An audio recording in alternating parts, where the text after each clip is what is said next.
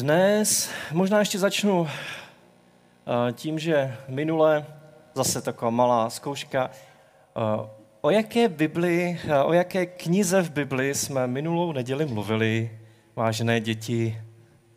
Vy, co jste tu byli, vy, co jste tu nebyli, tak vám odpouštím. A vy, co jste tu byli, vzpomenete si? Amos, výborně, výborně.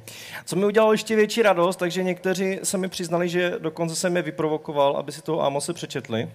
Tak to byl, přátelé, můj záměr. Já mám rád, když lidi v církvi čtou Bibli.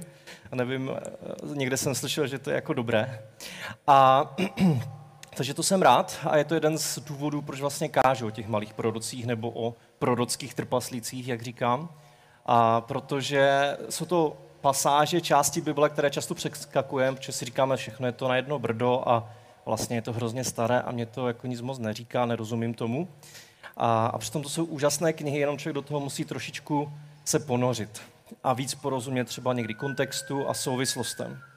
Takže mám radost z toho, když lidi si opravdu tu biblickou knihu přečtou a taky jsou osloveni tím poselstvím toho proroka. Dneska teda pokračujeme dál a mám tam proroka Micháše.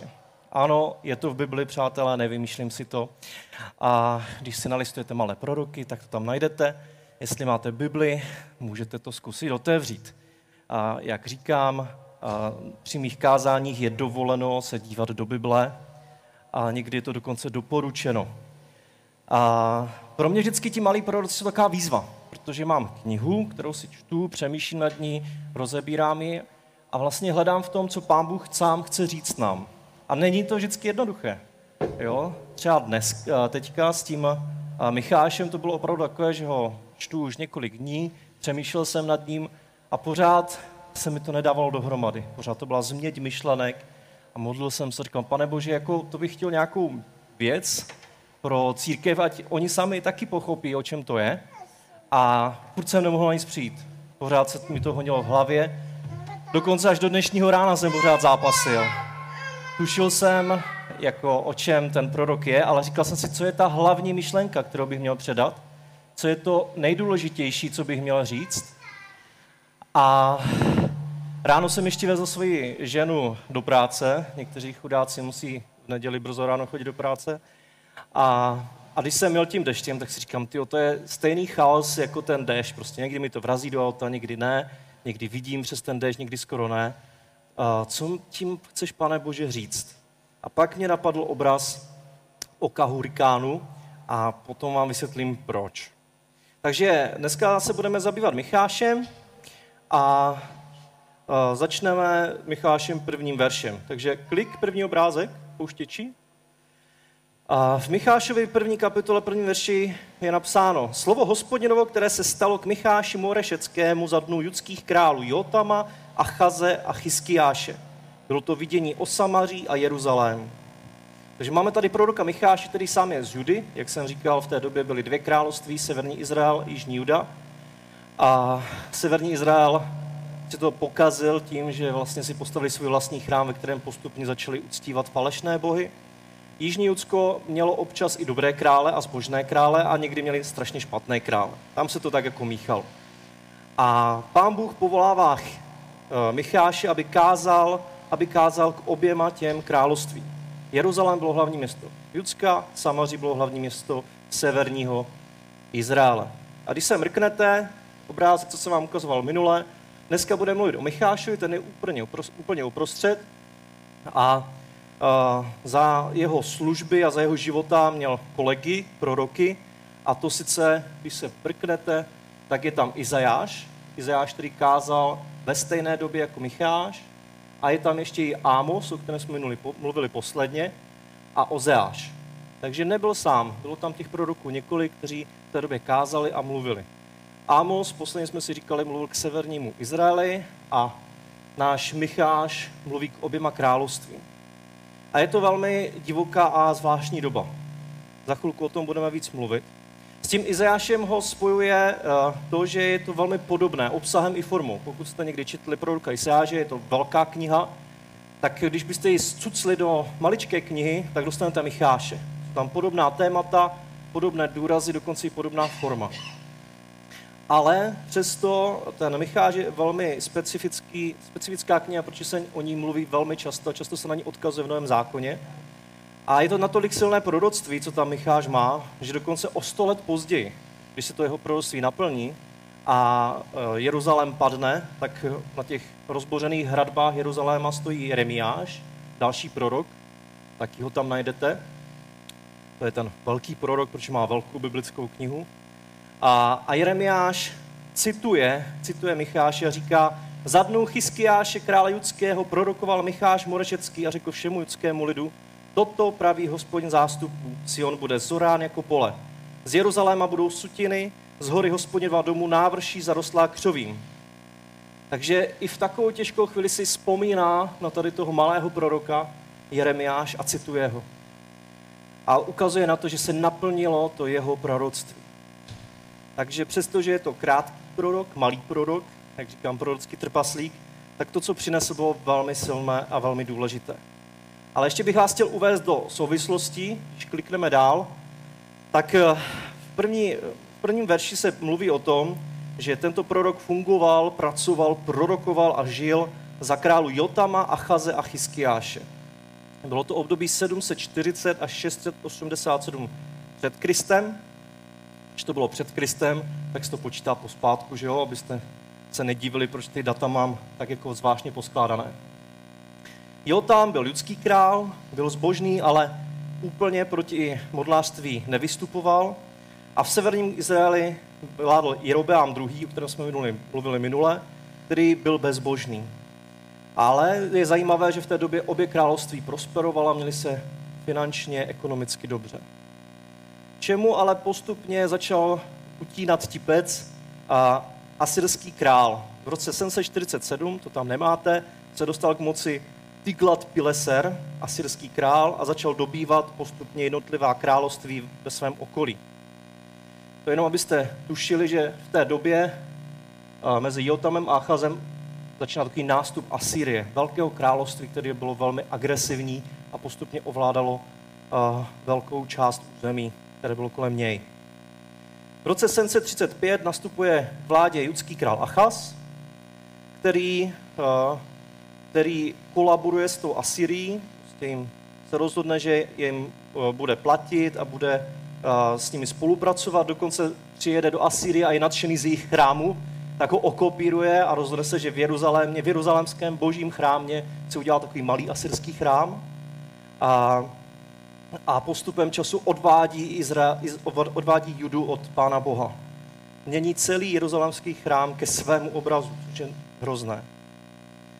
A v té době, 722 potom, severní království je napadeno Asýrií a vlastně Samaří jako to hlavní město padá a severní Izraelci jsou odvlečeni do asyrského zajetí. Celá ta krajina je vlastně vyprázdněná a naplní se lidma, které tam dovezou úplně odjinu. A ta jižní Juda to vidí. To je to strašně zajímavé. Vidíte své skoro bratry, jak na ně dorazí asyrský král a vybílí všechny jejich města a ještě ty, co přežili, odvleče do dalekých krajin. A v té době se ujímá vlády v jižním Judsku Chiskiáš. V některých překladech je jako Ezechiáš. Judský král, který vidí, co se stalo se Samařím, se severním Izraelem, a místo toho, aby podkuřoval Asýrii a řekl si, tak máme tady velkého mocného krále, kterému bychom měli sloužit, tak se rozhodne, že to vezme za úplně jiný konec a místo toho, aby dělal nějaké politické pletichy, tak znovu obnoví uctívání Hospodina. Poboří všechny ty posvátné sloupy a různé modlářské bůžky, vyčistí jeruzalémský chrám od toho všeho, co tam jeho otec nasypal, a společně s celým národem světí chrám a slaví hod beránka. A potom nastává, jak je v Paralipomonu napsané, veliká radost v Jeruzalémě. Jaká v Jeruzalémě nebyla ode dnu izraelského krále Šalamouna, syna Davidova. Potom léviští kněží povstali a lidu udělili požehnání. Jejich hlas byl slyšen a jejich modlitba vešla až do jejich svatého příbytku do nebe. Takže došlo k velké takové náboženské reformě, k takovému oživení, probuzení v jižním Judsku. A my bychom si řekli, tak vrátili se k Bohu, tak se jim bude dařit skvěle, ale přestože začali uctívat Hospodina, tak na ně přišel asyrský král, který začal dobývat jednotlivá města, dorazil až k Jeruzalému, k hlavnímu městu, začal se posmívat Izraelcům, a jakého Boha to věří a že on prostě už zlikvidoval spoustu jiných bohů a jiných národů. Ale Pán Bůh se v tu chvíli staví za Chizkijáše a říká, ne, tohle jste opravdu můj lid a vy, když se takhle pošklebujete, tak se stáhnete zpátky do svého národa a ty, králi, tebe tam zabijí, což se opravdu nakonec stane. Ale vidíme, že přestože přišlo probuzení, tak ten národ se neměl úplně v peřince. Museli řešit těžké věci a nebylo to snadné. A v takové době káže Micháš. A dokonce se mluví o tom, že právě Micháš je jeden z těch proroků, který přivedl krále Ezechiáše, Chiskiáše k pokání a k tomu, aby celý národ se vrátil k Hospodinu. To bylo jedno, že jeho proroctví plus Izajášovo proroctví vedlo k tomu, že se lidé vrátili k Pánu Bohu. A v tom je to zajímavé. Číst si Micháši jako knihu, která probudila celý národ, která oslovila krále a přinesla probuzení do toho národa.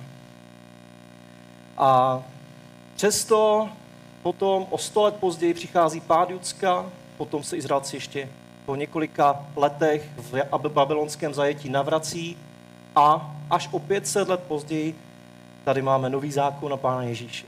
To jenom, abyste byli trošku v obraze. A ta kniha je opravdu taková zvláštní, je hodně roztříštěná.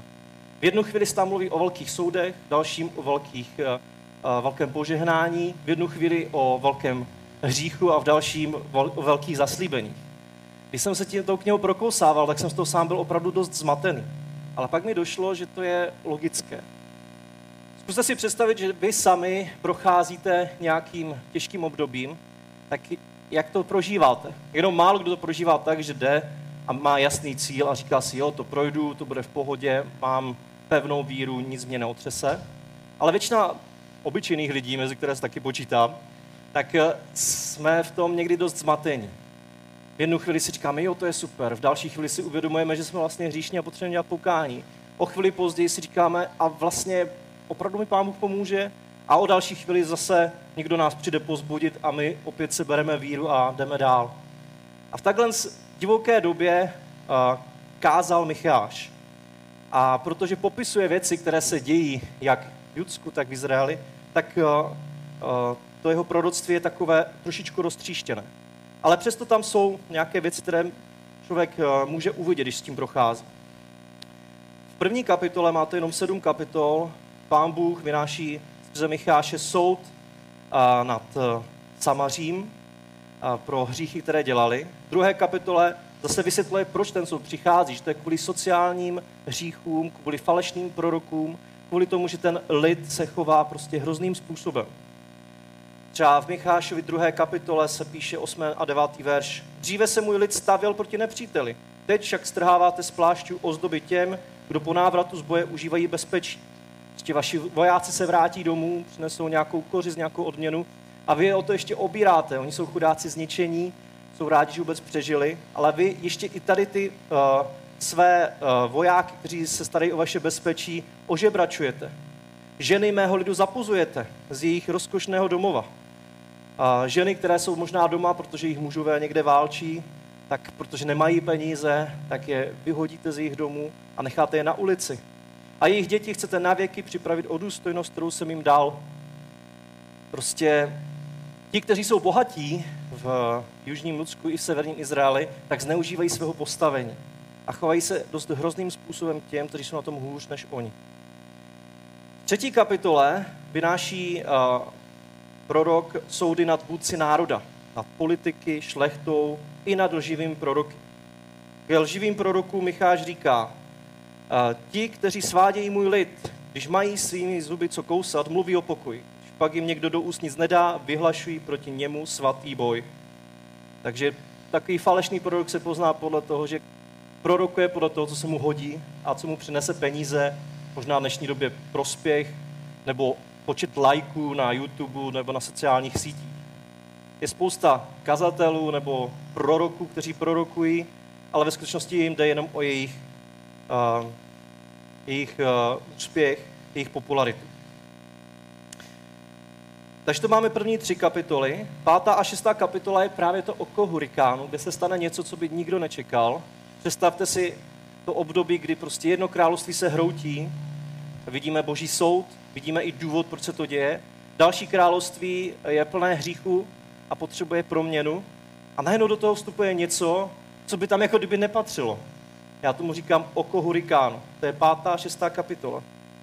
A v 6. kapitole to ale potom pokračuje, jako kdyby jsme zase z toho oka vystoupili a dostáváme se do božího soudu. Jako kdyby jsme se dostali do soudní síně, kde Pán Bůh říká, tolik jsem toho pro vás udělal, proč mě opouštíte?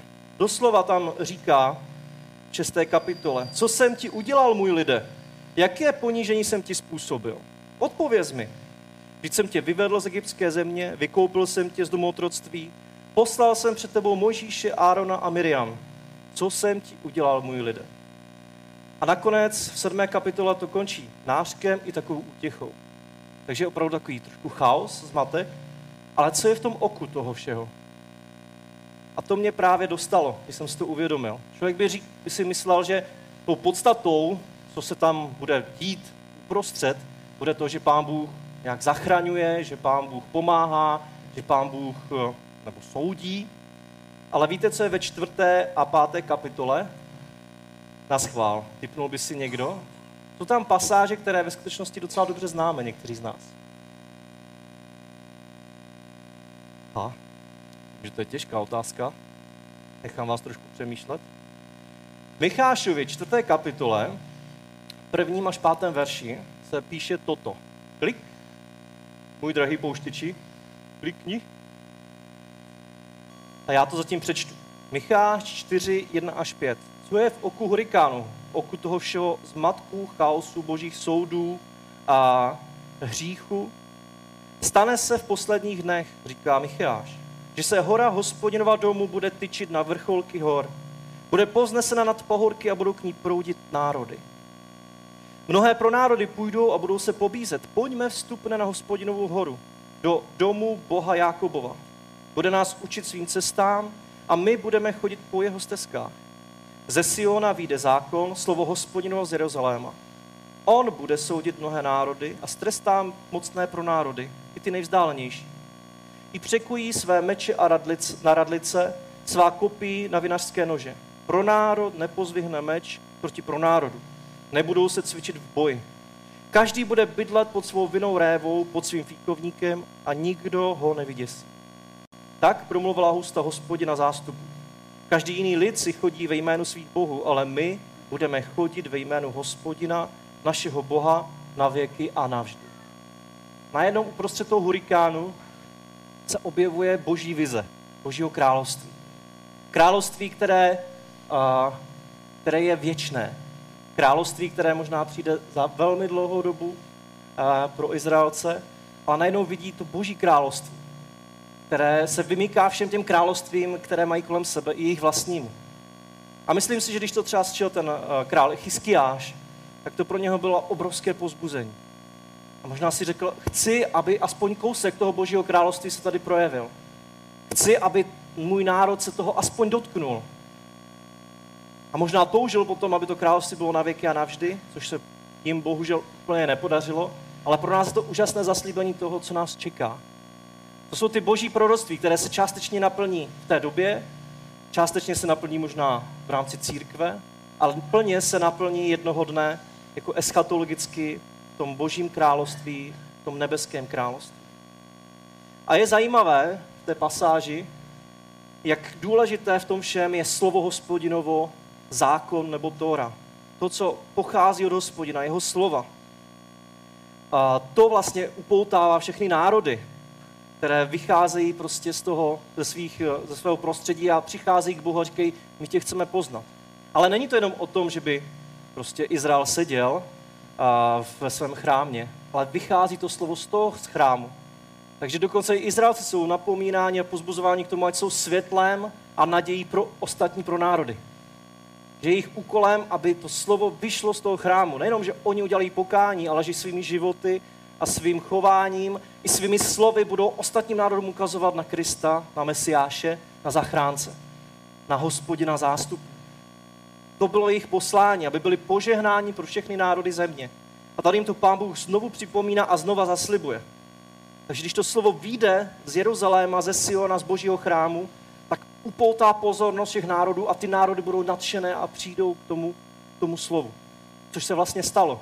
To slovo opravdu vyšlo a tím slovem byl Ježíš Kristus, který je živé slovo. Takže to je 4. kapitola, kde najednou Pán Bůh říká, tohle to vás čeká.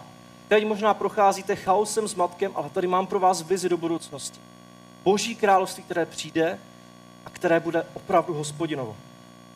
A v 5. kapitole, když klikneme dál, Micháš 5, 1 až 4, se píše: A ty, Betléme Efratský, ať si nejmenší mezi judskými rody, z tebe mi vzejde ten, jenž bude vládcem v Izraeli. Tak možná, že si vzpomínáte, že tohle se často říká o Vánocích. Jehož původ je od pradávna, ode dnů věčných. I když je Hospodin vydá v plén do chvíle, než rodička porodí, zbytek jeho bratří se vrátí ke svým synům, k synům Izraela. I postaví se a bude je pást v Hospodinově moci. Ve vyvýšeném jménu Hospodina svého Boha a budou bydlet bezpečně. Jeho velikost bude nyní sahat až do dála v země a on sám bude pokoj. Prorok tady říká Betlému, maličkému městu, že z něho vyjde zachránce. Betlém, to slovo znamená hojnost chleba. Je to obraz Mesiášova království, místa záchrany, protože v Betlémě byla zachráněna jedna mladá dívka, která se jmenovala Ruth. Podle ní máme celou biblickou knihu. A ta Ruth, kromě toho, že byla zachráněna, tak se potom stala i prapředkem jednoho známého krále, Davida. A David je zase prapředkem Ježíše. Takže máme tady Boží království popsané a máme tady Božího zachránce, který je od věku a na věky, který je věčný a kterým je Mesiáš Ježíš Kristus. Takže najednou v tom zmatku a chaosu se mají oči těch lidí upřít na to, že přichází a přijde jednoho dne v plnosti Boží království a přijde Boží král. Ne lidský král, ne nějaký asyrský král, dokonce ani judský král nějaký, ale speciální a výjimečný král Mesiáš. Je zajímavé, že ten vládce je tam popsán slovem mošel, což znamená nejenom vládnout, ale i něco říkat. Že to je vládce, který má autoritu díky tomu, že něco říká, že přináší slova, že přináší moudrost, že přináší život tím, co říká. Přesně takový byl Ježíš. Nevládl jako král, který by měl svoje armády, který by měl svoje právníky, ale vládl jako král, který přicházel mezi lidi, přinášel učení, přinášel Boží slovo, které proměňovalo lidské životy, které mělo moc na rozdíl od zákonníků a farizeů. A když se k tomu vrátím ještě z jiného konce, tak vůbec to slovo Micháš nebo Míka znamená, kdo je jako Hospodin. A najednou nám to proroctví začíná dávat trošičku smysl. Kdo je jako Hospodin? A odpovědí toho, logickou odpovědí na to je nikdo. Jenom Hospodin je Bohem. Nikdo mu není rovný. Je to přímá taková vyslovení jeho jména, vlastně bylo vyznáním. Je to taková formule vyznání víry. A vlastně jedinečné téma celého toho proroctví je sám Hospodin. Přestože se tam mluví o soudech, tak se tam nakonec ukazuje, že Bůh je spravedlivý soudce a Pán. Mluví se tam o tom, že on je taky utěšitel a milosrdný. Ve 5. kapitole. O tom, že on je obhájce v rámci toho soudního sporu, se nakonec staví i na stranu toho Božího lidu. A že je odpouštějící. A že je Mesiášem, který přijde. Michášovi 7, 7 až 9, to je úplně na konci toho listu, je napsáno: Ale já budu vyhlížet k Hospodinu, čekat na Boha, který mě spasí. Můj Bůh mě vyslyší. Chci nést Hospodinův hrozný hněv, neboť jsem proti němu zhřešila. Dokud on neurovná můj spor a nezjedná mi právo. Vyvede mě na světlo a uzřím jeho spravedlnost. Já budu vyhlížet k Hospodinu. A to je pro mě ta hlavní myšlenka. A V dnešní době přichází spousta různých věcí, informací a někdy si připadáme trochu jako v hurikánu. Tam zpráva o tom, že nebude plyn, tam zpráva o tom, že elektrika bude stát 10krát tolik, tam, že někdo na nás hodí atomovku, jindy, že tady vymřeme všichni na nějaké nemoci. A pořád se něco děje a člověk si říká, co bude na podzim. Mám si koupit kožich na zimu a očekáváme a trochu se bojíme toho. Všechno se děje velmi rychle, je to takový hurikán. A můžeme si vzpomenout na Micháše, který žil v podobné době a možná mnohem horší, že například to, že by v České republice byly armády, které zabírají jedno město za druhým a stojí před Prahou, to se nám díky Bohu zatím neděje, jim se to stalo. A přesto v té době Micháš se zastaví a najednou uvidí, podívá se na Boha a uvidí tam Boží království a Božího Mesiáše. Což je něco úplně z jiného světa. Člověk by to nečekal, ale pokud se zastavíme a opřeme oči správným směrem, tak najednou se setkáme s Bohem, s Božím pohledem na věc. A možná nám to potom pomůže k tomu, aby jsme my sami se probudili a mohli to probuzení přinést dál. Buď se necháme unášet tím, co se kolem nás děje, anebo se prodereme ke středu hurikánu. Na co se zaměříme? Já si vždycky v tom vzpomenu na to, když jsem kdysi dávno před maturitou měl svaťák a jak to tak správný středoškolák má, tak jsem skoro nic neuměl. Já vím, že vy všichni jste všechno měli našprtané, ale já jsem během svaťáku zjišťoval, že vlastně jsem ty 4 roky jako se nic moc nenaučil. Tak jsem si říkal, tak aspoň těch 7 dní se budu intenzivně šprtat. A pak jsem měl takovou jakou myšlenku. Mám podezření, že to byla myšlenka od Pána Boha. Jsem si říkal, no jo, ale možná by bylo fajn, než jenom panikařit, tak každé ráno začít tím, že opravdu si přečtu Bibli, budu se modlit a udělám si takové stišení. A ty stišení se někdy protáhly na hodinu, na 2, nevím, jestli to bylo tím, že jsem byl tak nadšený z té modlitby, anebo jsem ji nechtěl tak učit, to už dneska nevím rozklíčovat. Ale v něčem to bylo pro mě ten nejpožehnanější čas během několika let. Že jsem si udělal i v tom chaosu a zmatku a v tom náporu různých úkolů a povinností čas, abych se zastavil a říkal jsem si, možná když dám na první místo Boží království, tak Pán Bůh se pak ke mně přizná při té maturitě. Z Boží milosti to udělal, protože nás to není návod, jo? Jako jestli někdo takhle bude flákat učení a pak řekne, kazatel to říkal, tak ne, bylo to Boží milosrdenství a není třeba vždycky Pána Boha takhle pokoušet.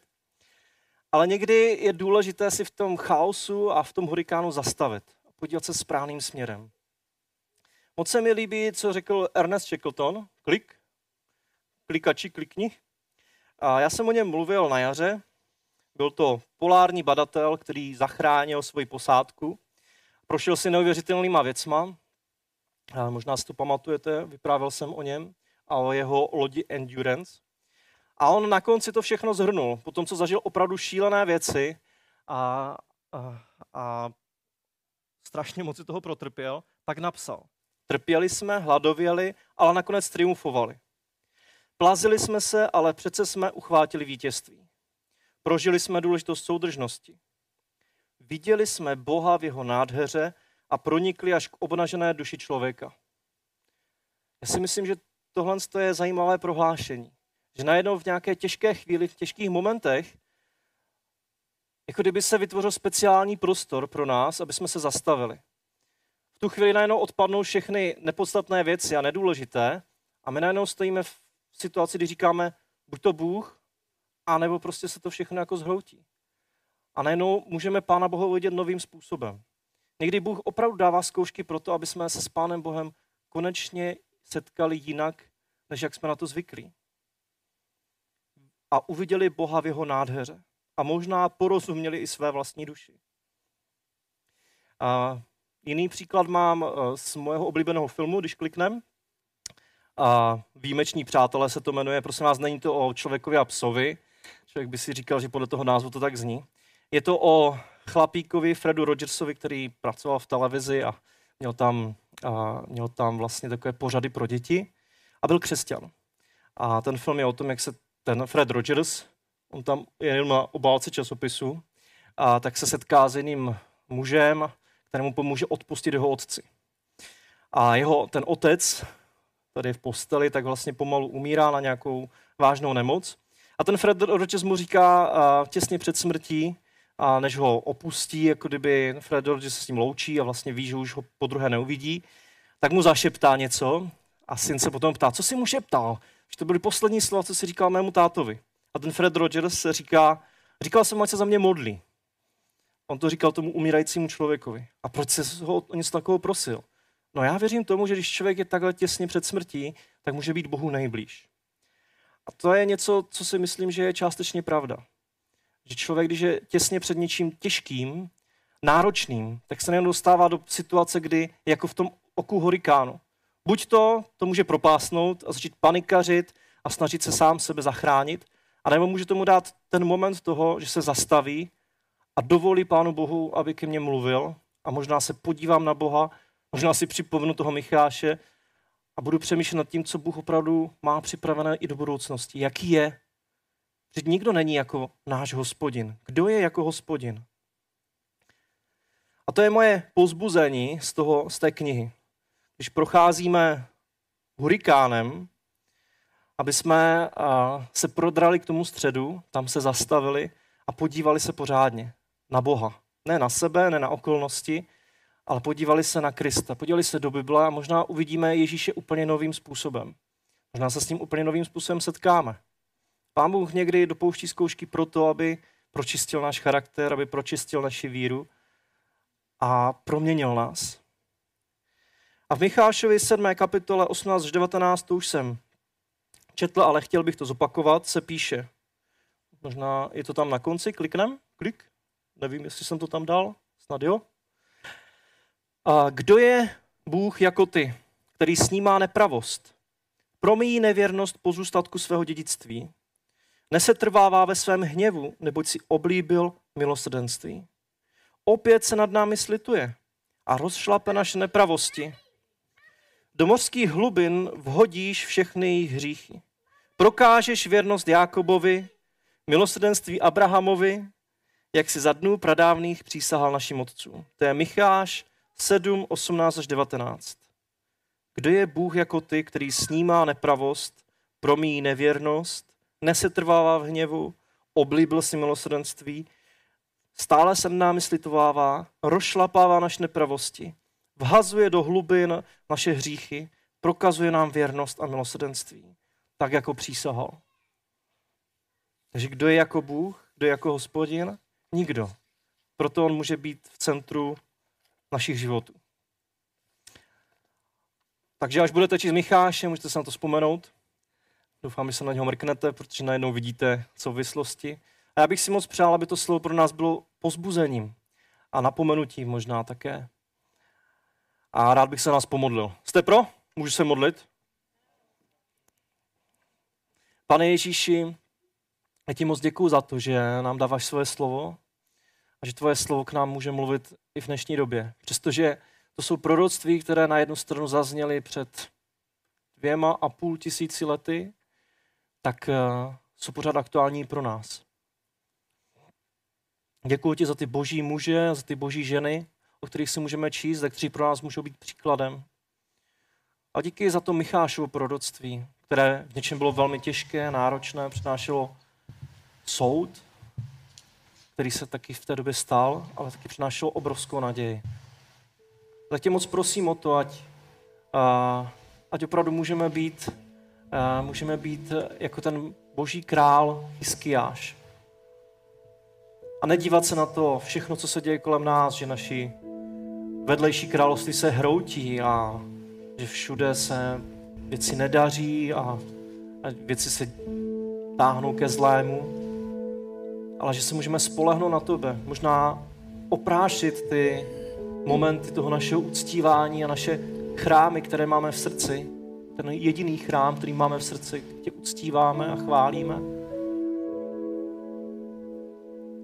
A vrátit se k tobě novým způsobem. Uvědomit se, že ty jsi opravdu pánem a králem. Že ty jsi ten Mesiáš a zachránce. Že to tvoje království bude dokonalé a už teď se prolamuje do tohoto světa. Skrze modlitbu a skrze naše životy. A za to ti děkujeme, Ježíš, že toho můžeme být součástí. Že ten Mesiáš, o kterém Micháš mluvil, tak ještě můžeme znát. On tenkrát jenom viděl obraz a tušil, co asi se stane. Ale my tě můžeme znát jménem. My tě můžeme znát osobně. Díky ti za to.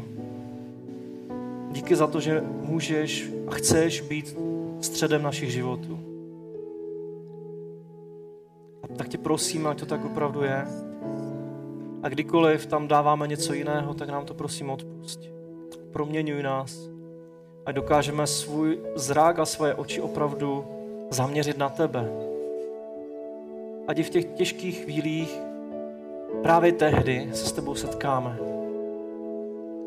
Ať se s tebou setkáváme nejenom, když nám špatně a zle, ale každý den našeho života. O to tě prosím, Ježíši. Amen.